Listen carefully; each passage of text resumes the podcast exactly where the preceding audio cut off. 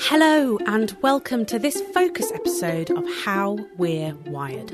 My name is Eva Higginbotham. I have a PhD in neuroscience, and I'm the producer of this series for the Bertarelli Foundation. These focus episodes are a chance for us to dig into more fascinating stories of our brains, how they work, and how scientists are studying them. In episode 11, we looked at the neuroscience of parenthood, how our brains prepare us to bond with and care for babies and children, which, as any parent knows, can be a stressful and tiring business. But sometimes that tiredness and stress can tip over into something more sinister.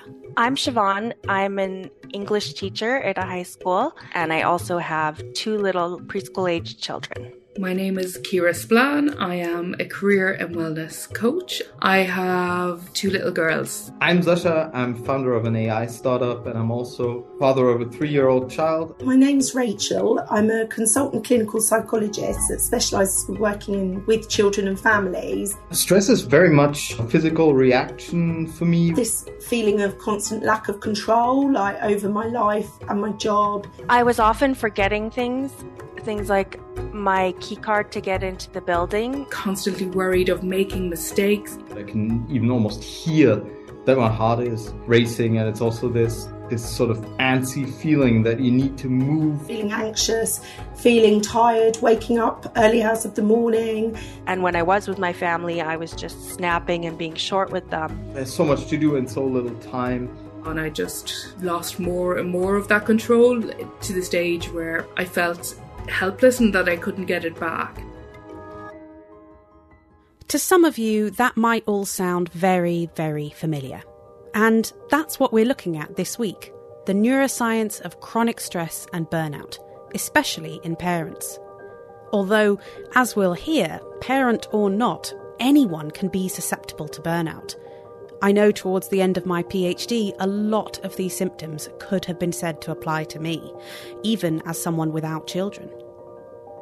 Now, we're going to hear especially from two people one whose burnout episode is in the past, and another who's still going through it. Meet Siobhan.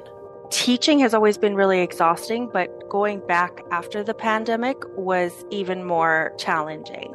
So, returning to school, I was carrying a lot of the stress that had gone unresolved from pregnancy and postpartum, and I was met with equal and more amounts of stress and pressure coming from students and just the pressures of the school system.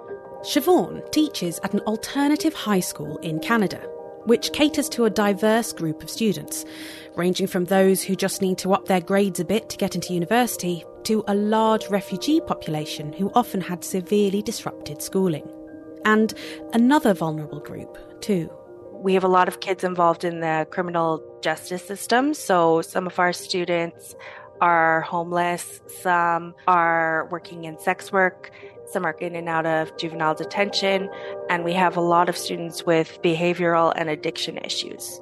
So there's a whole lot of complexity going on, but I was able to handle it up until I wasn't.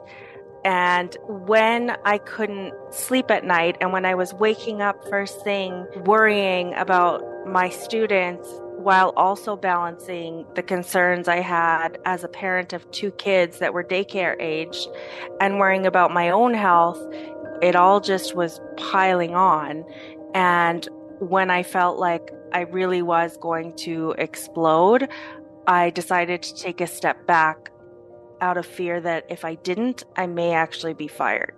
Siobhan has now been off work for 18 months and is still fighting her way back to mental health. And then at the other end of her burnout journey is Ciara. She's a career and well-being coach who used to work in tech. The middle of my career was in Google, so I spent nearly 9 years there. The first 7 years I absolutely adored it. I was you know, totally hooked. It was stressful, but in a way that I kind of thrived on most of the time. But that all changed after my second maternity leave. When I came back, everything felt different. Everything felt harder. While I was there, I wasn't really sure what was wrong. I was like, is this because I have two small kids? Is it because I've I felt like my confidence was totally on the floor, which had never happened to me before. I was tired all the time. I also just found it really hard to deal with the day to day stressors of work. Like the job I was doing hadn't changed in any way, but I constantly felt I wasn't doing a good enough job. I was waking up in the middle of the night thinking about work. I had, you know, I'd wake up with sore jaw and clenched fists. Yeah, there's lots of things going on, but I wasn't sure what any of it meant really. The term burnout, used in this sort of context, was first coined in the 1970s by an American psychologist called Herbert Freudenberger. But what does it mean today to a neuroscientist? Burnout is actually an official occupational syndrome that's recognized by the World Health Organization. That's Amy Arnsten, a neuroscience professor at Yale University who studies the effects of burnout on the brain.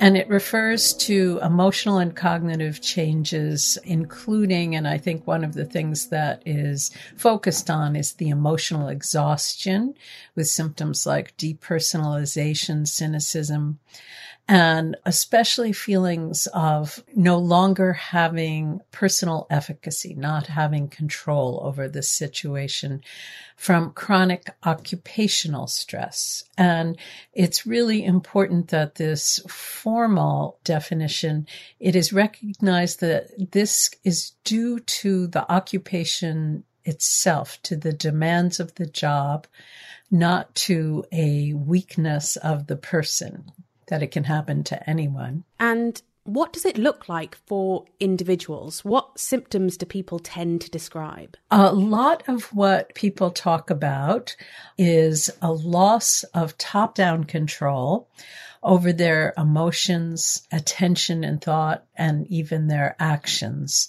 So an inability to deal with even small negative emotions that you could normally just suppress.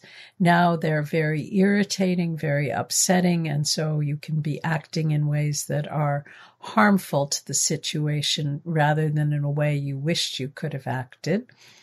In the cognitive domains, people can have memory deficits, get very forgetful, and also concrete thinking that uh, one is less able to be abstract, to plan ahead. You can be disorganized, impaired concentration and decision making, and a loss of a sense of optimistic future, motivation, the ability to be your own cheerleader and say, this is tough, but we can make it through. And instead, an emphasis on the negative and feelings even of despair. And this can be accompanied by loss of self regulation, loss of inhibitory control. So, doing things, saying things that you can regret. Amy explained that there are three main brain regions involved in stress and burnout First up, the prefrontal cortex. We talked about this bit before in our episode on puberty. It sits just behind our foreheads, and it's the most recently evolved bit of the brain. And it's very important. It's responsible for top down guidance of our emotions, attention, actions, and thoughts. It allows us to plan for the future, have abstract reasoning, and cheer ourselves on when things get tough. Next up, when it comes to burnout, is the amygdala. You might remember it from our episode on memory. It's evolutionarily a much older brain region, and it's key for orchestrating emotional responses, including what's called conditioned stimuli. That's when something reminds you of an emotional event and can make you feel scared or threatened in response. And finally, there's the striatum which is crucial for our habits and habitual responses. And Amy's lab has seen that stress has dramatic effects on all three regions. My lab has shown that even quite a mild stressor, a very acute mild stress, can take the prefrontal cortex offline, that there are chemical changes that cause prefrontal connections to rapidly disconnect. And so this very thoughtful, recently evolved part of our brain is less available for top down control. And at the same time, stress pathways activate and strengthen the amygdala, which has all the wiring it needs to instantly initiate a stress response. And one of the things it does as part of that is activate the striatum so that our habits are now more easily engaged. So a habitual response to a stressor can rapidly be initiated. That rapid habit response can be a great thing. And it's why people in the military, for example, train at boot camp doing the same thing over and over again, so they automatically know what to do in a stressful emergency when the prefrontal cortex has gone offline. It's also why we practice fire drills, so your striatum can kick in and automatically perform the habit that was prepared. So it can save our lives in many conditions, but in others, it's more complicated because it's this same stress habit forming mechanism that might drive someone to drinking too much alcohol, for example, when they've had a stressful day at work. Or, in my case, eating perhaps a few more crisps than originally intended. But there can be wider reaching consequences too. And with the COVID pandemic, we could see this even more profoundly that when you're dealing with an invisible virus, or if it's another kind of threat that's uh, complex and you really need your prefrontal cortex to understand it and know what to do, having your prefrontal offline in those situations can be particularly disastrous. And that's opposite to something like when you're cut off on the highway. There you're wanting prefrontal offline and your striatum to rapidly come in and have you slam on the brakes.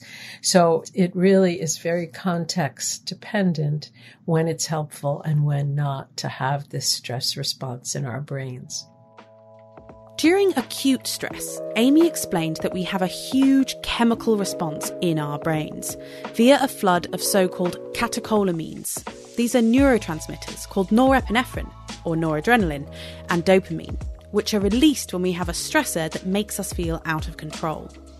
And Amy's lab have shown that it's these chemicals that weaken connections between neurons in the prefrontal cortex.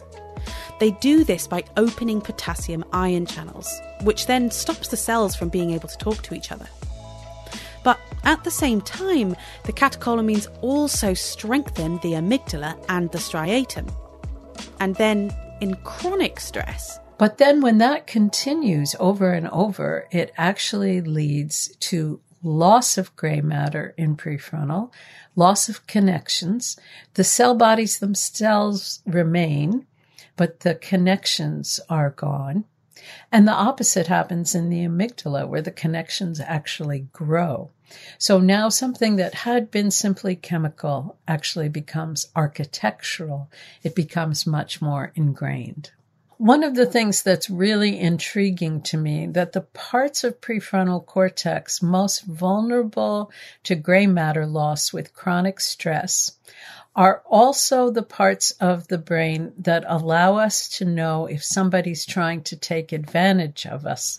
Mm. It gives hmm. us insight about others. So f- there was a study out of Iowa years ago showing that people with lesions to this area, for example, due to a stroke, were much more vulnerable to misleading ads, the kinds of advertisements where people are trying to get money out of people mm. without really giving them whatever they were trying to buy.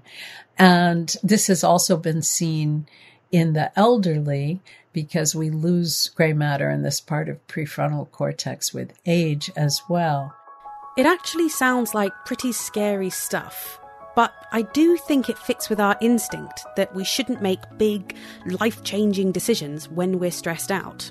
We're just less likely to be thinking clearly.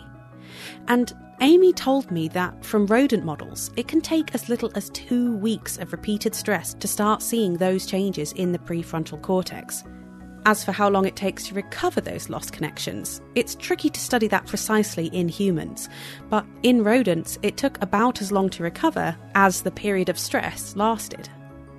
For Ciara, she took six months off work to recuperate and then spent time in a smaller company in a more relaxed role before ultimately taking another job at another big tech company.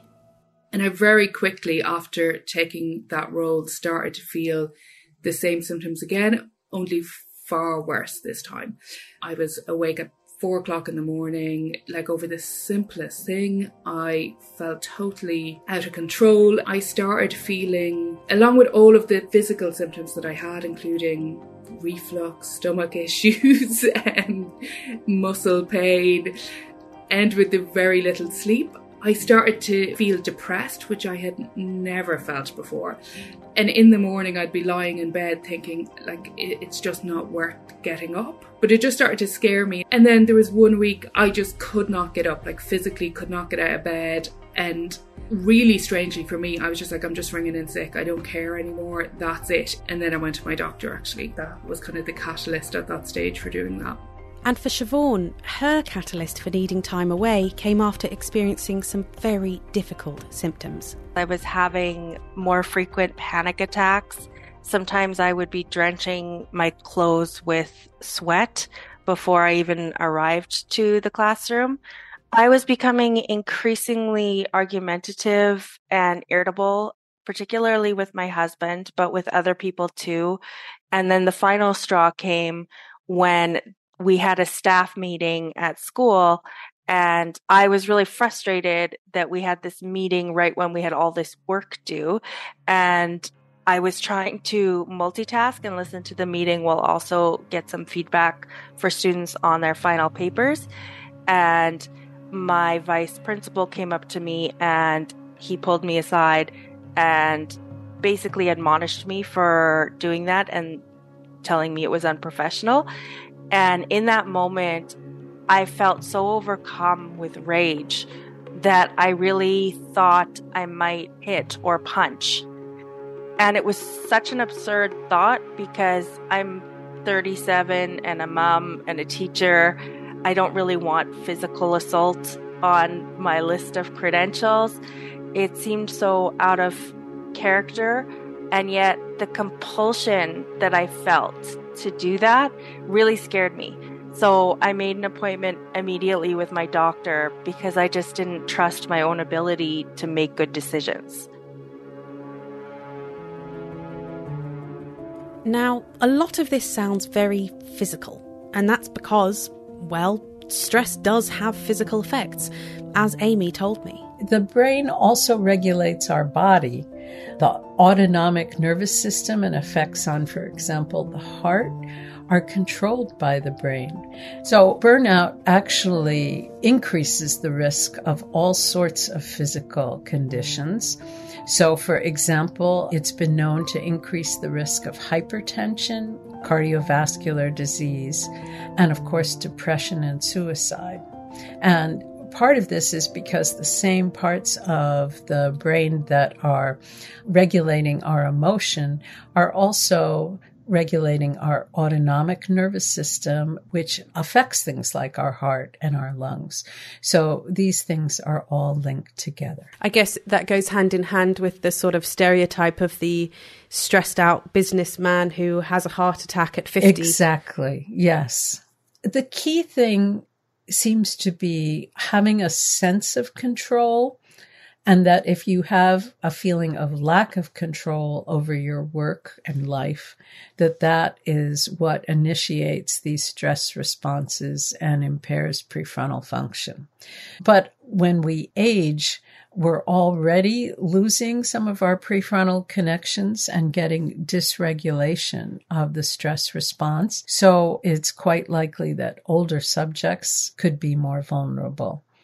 I'm being hypothetical about this based on what we know about animals. But another vulnerable time is teenage years when the animal studies indicate that we have increased dopamine in our prefrontal cortex. And so a lower threshold for a stress response uh, neurochemically. You might remember that we talked a lot about dopamine in our episode on love. Anna called it the chemical of vigour which seems like a big contrast to chronic stress. But Amy explained that it's not as straightforward as having dopamine equals joy. Instead, there are two types of dopamine cells the dopamine value cells that show increased release in response to pleasurable things and reduced release in response to unpleasant things, and another type called salience dopamine cells. And these are the ones that mainly go to the prefrontal cortex and amygdala. And they respond not only to pleasant events, but also to negative ones too. So you can get this huge flood of dopamine when you've had a bad experience. The thing is, all of this sounds just really harmful and detrimental to the brain overall. So I wondered why would we have evolved to have these kinds of reactions in the first place? Life is stressful for all beings on earth, especially if you're somebody else's lunch. So having these survival mechanisms built into our brains, it makes sense that these would continue from species to species. And we see that the classic stress response, people talk about fight and flight, but there's also freeze. So I think fight and flight makes sense to a lot of people as to how um, those things would save your life. And people have always been confused about, but how does freezing not moving at all save your life. Why is that a survival mechanism? And it's because most animals cannot see a stimulus unless it's moving, that their visual systems are different from those in primates. And so they cannot distinguish figure from ground unless the figure moves. Mm. So if a mouse freezes, the hawk can't see it. It's only when the mouse moves that the hawk then can see, oh, that's a mouse. I'm going to eat it.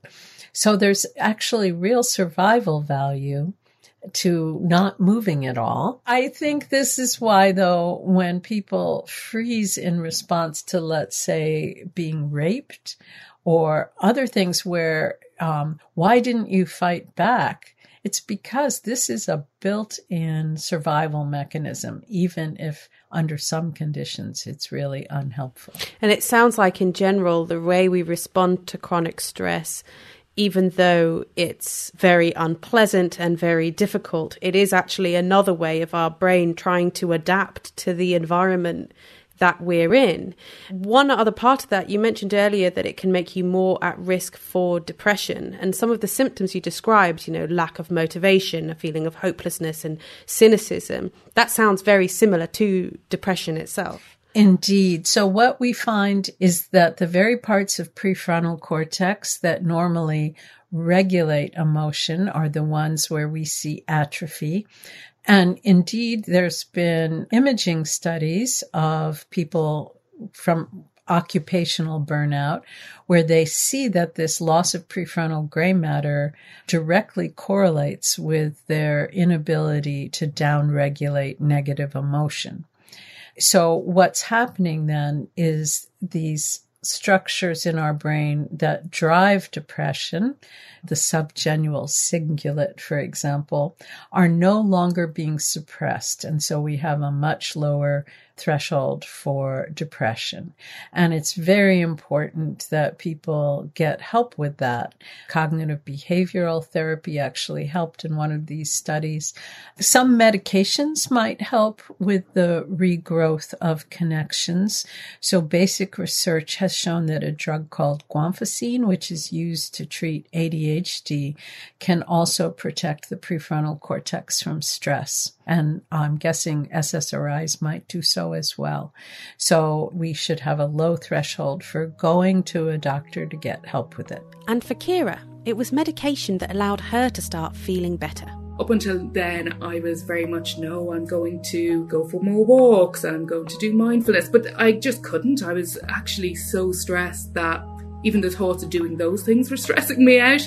So yeah, I went on medication and the first couple of weeks were tough, which I was told it would be. But once it kicked in, it was for me just a total game changer. Really, really helped. And then I just remember I just kept saying to my husband and friends and everything, this is what it's like not to constantly be worried about everything all the time. Like I just felt like I had less going on in my head. It just felt Like it felt so strange for me after years and years of just constantly having those, you know, negative thoughts in my head that things weren't going to work out, that I was doing badly, that I couldn't handle things, that I was a failure, all of these things.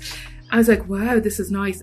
And for Siobhan, she's working hard on her recovery. I was able to access a physician therapist. And what's unique about a physician therapist is that they are able to prescribe and adjust medications while also dealing with the mental health pieces. And I think that's really important since we discuss mental and physical health as though they're separate, but they don't operate separately. They're a complex system. So having someone with an overview of that system is incredibly helpful. And most importantly, she's been there to listen each week steadily. And I feel like I can trust her. And she's helped me remember that I can do things, that my thoughts are not necessarily the truth. Exercising every day has been really important for me. And the thing that I hadn't really put together until she said it was it has to be heavy exercise, it has to be pouring sweat. So for me, going for a nice little mental health walk, that's lovely, but it's not the same thing to me as like running on a treadmill or lifting heavy weights. Although it was great to hear that Siobhan and Ciara both found doctors that could help, Amy did tell me. Ultimately, burnout is really the responsibility of our society, our employers, to design things in ways that preserve the human brain. And from some of the parents I spoke to, it seems like sometimes we've created a work culture that makes that extra difficult. I think there was a bit of a blame culture, though that made it harder to, to speak up and say you're struggling.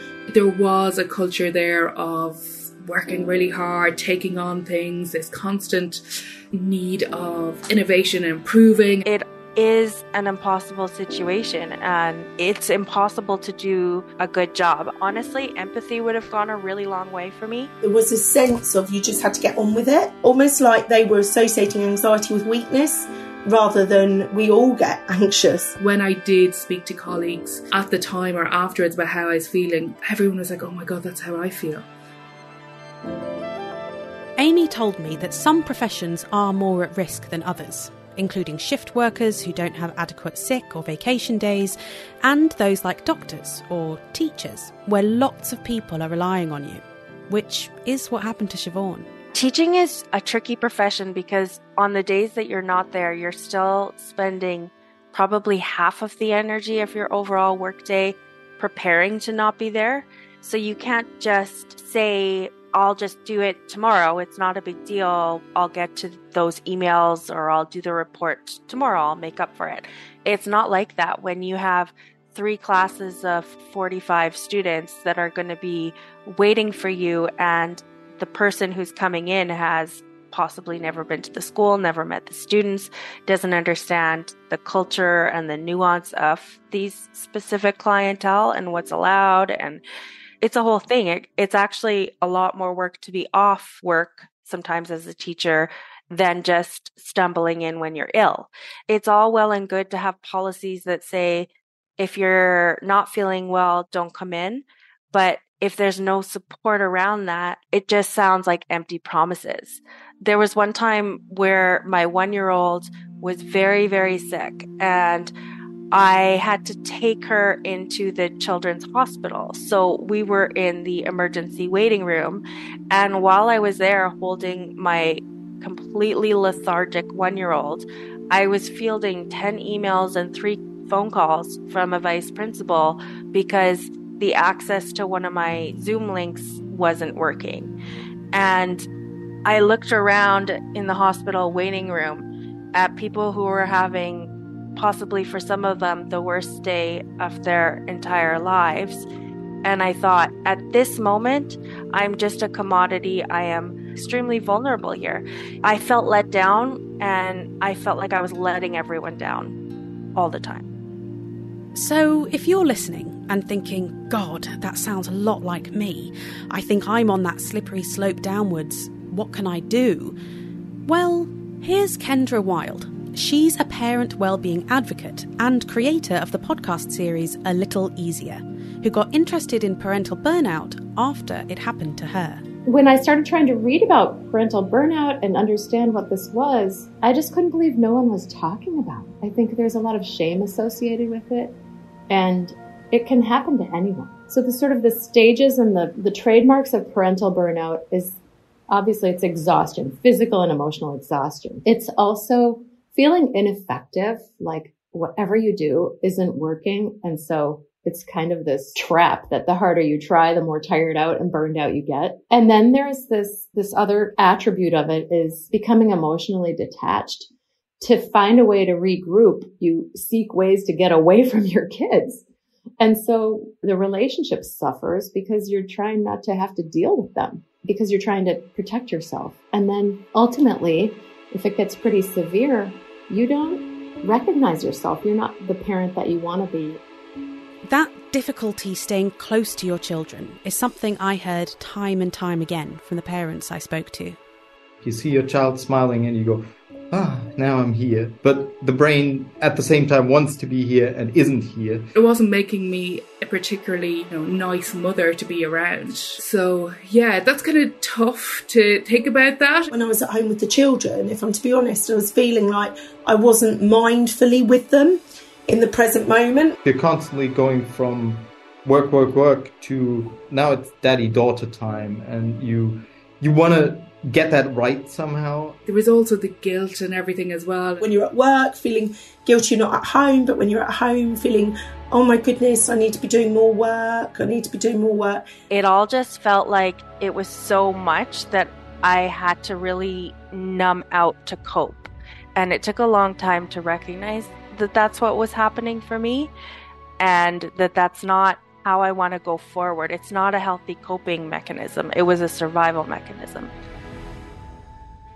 So, if all of this is resonating with you, what can help? Well, you know, there's a range. I just think of whether you're just slightly toasted or completely fried. If you're really at that extreme point where you're worried about how you are as a parent, you don't recognize yourself, it's so important to reach out and get help. But if you're somewhere else along the spectrum, the very first step is to believe that you deserve care and attention. So, so many parents feel guilty, like, I don't deserve to take care of myself. Or a lot of them say, I can't even find a time to take a break. I don't have the time. Or they think, oh, self-care is so indulgent or it's expensive. And they have this concept that it has to be big. And so I think the first thing is that A, you deserve it and B, it doesn't have to be big. How are you right now? And what do you need? It could be something really minor like, gosh, I haven't had a drink of water all day, or I forgot, to, I haven't peed for the past hour, even though I need to go. These are basic things where paying attention to your body is crucial. Then I think it's really about building a toolbox that works for you. And it's a very personal thing, like what regulates and restores you. So some of us need to upregulate. We need more energy. Some of us need to calm down. And so it's going to be different for each of us.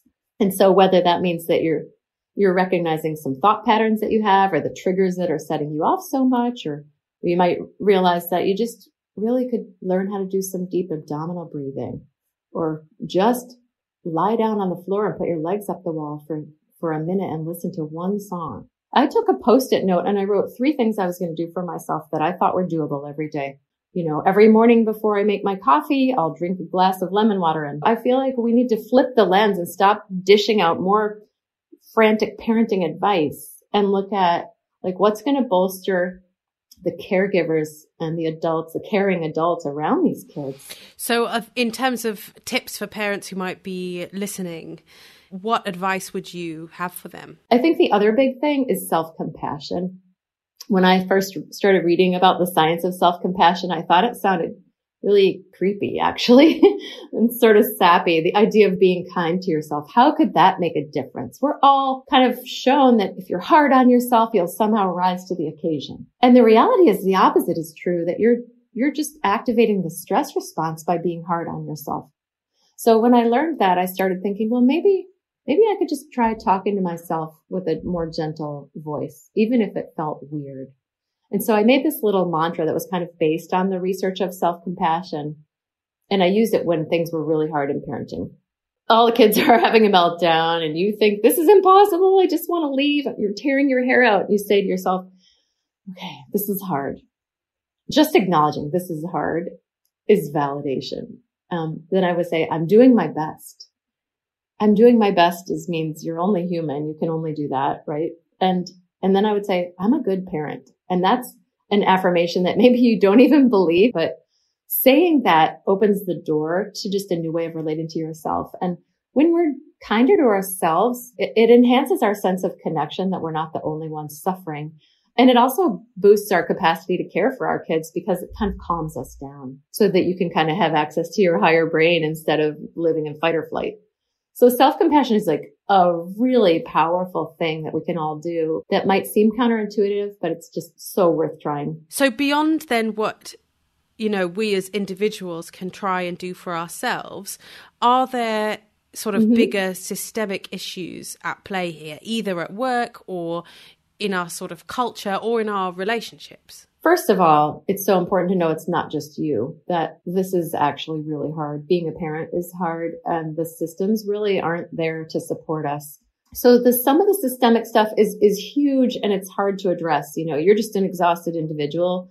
Maybe it's not time for you to go out there and try to change the world and campaign for for childcare. That said, we can each do our small part and depending on your own interest and capacity, I think it's important to keep speaking up. If we don't come out and say that we're burned out because we're embarrassed and we think that other parents don't burn out and we're, we're lesser somehow, then nobody will ever know what a huge problem it is.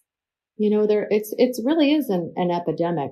They did a study just a year ago at the Ohio State University. This was a study on working parents with a job. 66% reported that they were burned out. And then when you looked at the parents who had children with something like ADHD, or autism or a suspected mental health issue, the rate was up in the 70s. It was higher. So parental burnout is, is huge. You're really not the only one if you're feeling it and realize that other parents who may be presenting as perfect are actually like those beautiful ducks going across the pond under, under the water. Their feet are like scrambling. That's how we all are. So we need to reach out and find each other and the other parents I spoke to highlighted a few changes they found helpful, including not being afraid to take time off if you can.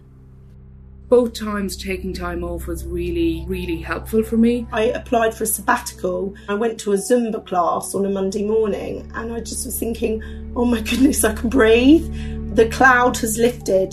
I have a gratitude journal and I have one line a day journal for me, being out in nature really does, I find it replenishes me and helps me, whether that's gardening or walking. I'm a big meditation guy, so I'm trying to do like at least some meditation, like every day at least a minute. I found that counseling really helped as well. And yeah, I suddenly feel like, wow, I didn't realize how stressed I was. Almost like when you're in it, you can't really analyze it because you just got to get on with it. For Ciara, she ended up leaving the tech industry to focus on coaching. And I absolutely adore it. I love it. Like my role at the moment, or my mission at the moment, is to help people navigate work with better confidence, well being, and clarity. Um, I feel like having that autonomy over what I do and how I work has definitely helped.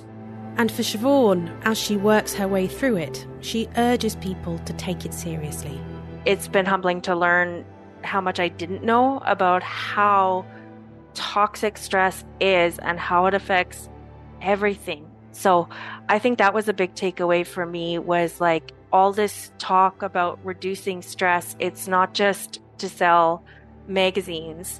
It's real and there's science behind it and it's important that we treat it seriously and not as goopy wellness stuff. I want to give a massive thanks to Sascha, Rachel, Ciara, Siobhan, and all the other parents who spoke to me for this episode, as well as Amy Arnsten and Kendra Wilde for their expertise. Join us in two weeks' time where we'll be exploring the neuroscience of sight. I'm Eva Higginbotham, and this is How We're Wired. How We're Wired is a fresh air production for the Bertarelli Foundation. It's produced by me, Eva Higginbotham. Follow now for free so you never miss an episode.